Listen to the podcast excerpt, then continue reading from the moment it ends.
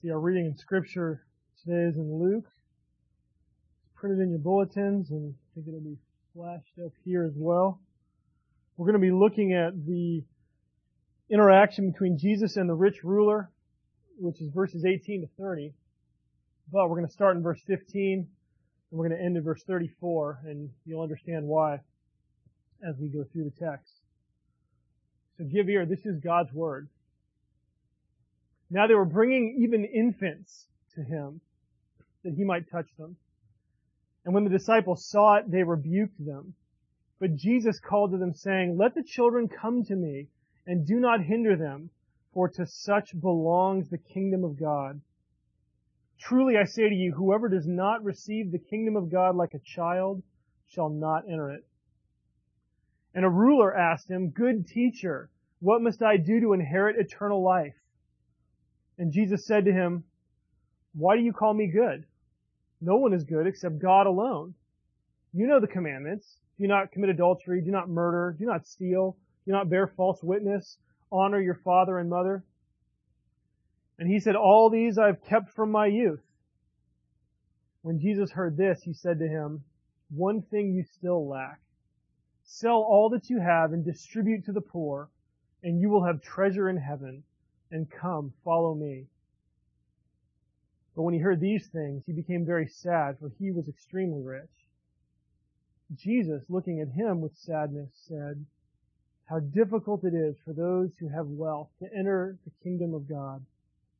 For it is easier for a camel to go through the eye of a needle than for a rich person to enter the kingdom of God. Those who heard it said, Then who can be saved? But he said, What is impossible with men is possible with God. And Peter said, See, we've left our homes and followed you.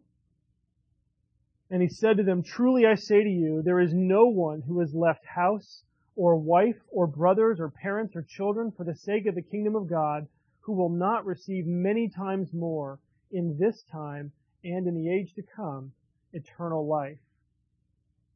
And taking the twelve, he said to them, See, we are going up to Jerusalem, and everything that is written about the Son of Man by the prophets will be accomplished. For he will be delivered over to the Gentiles, and will be mocked, and shamefully treated, and spit upon. And after flogging him, they will kill him. And on the third day he will rise. But they understood none of these things. This saying was hidden from them, and they did not grasp what he said. This is God's word.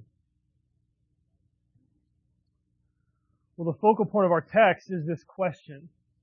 Good teacher, what must I do to inherit eternal life?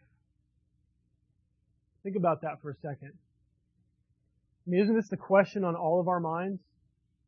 Maybe it's not always at the very front of our minds, isn't it always sort of swirling around somewhere? Don't we all want to know? Seems like the fact that we're in church even shows that we'd really like to know Jesus' answer to this question. And maybe for some of you, the reason that you're in church is because you think being here is part of the answer to the question, right? What's interesting about this question is that usually when we ask it, when the question gets asked, it's asked by people who already think that they're going to be in heaven, right? I mean, while there are some, I don't, I don't know very many people who think they're going to go to hell, right? Most people think they're going to be on the right side of the line when the judgment comes. But it's tough to be sure, isn't it? Isn't that really at the heart? Do you ever wonder if maybe there's something that you missed? That maybe when that day comes, you'll have completely missed the point of everything? Do you think that you might be surprised in the last day? This is why we search for assurance. And frankly, this is why so many people pursue Jesus. You know, and looking a little bit ahead in our text, is the only way to be sure that you're going to have eternal life to sell everything you have? Is that his call for us?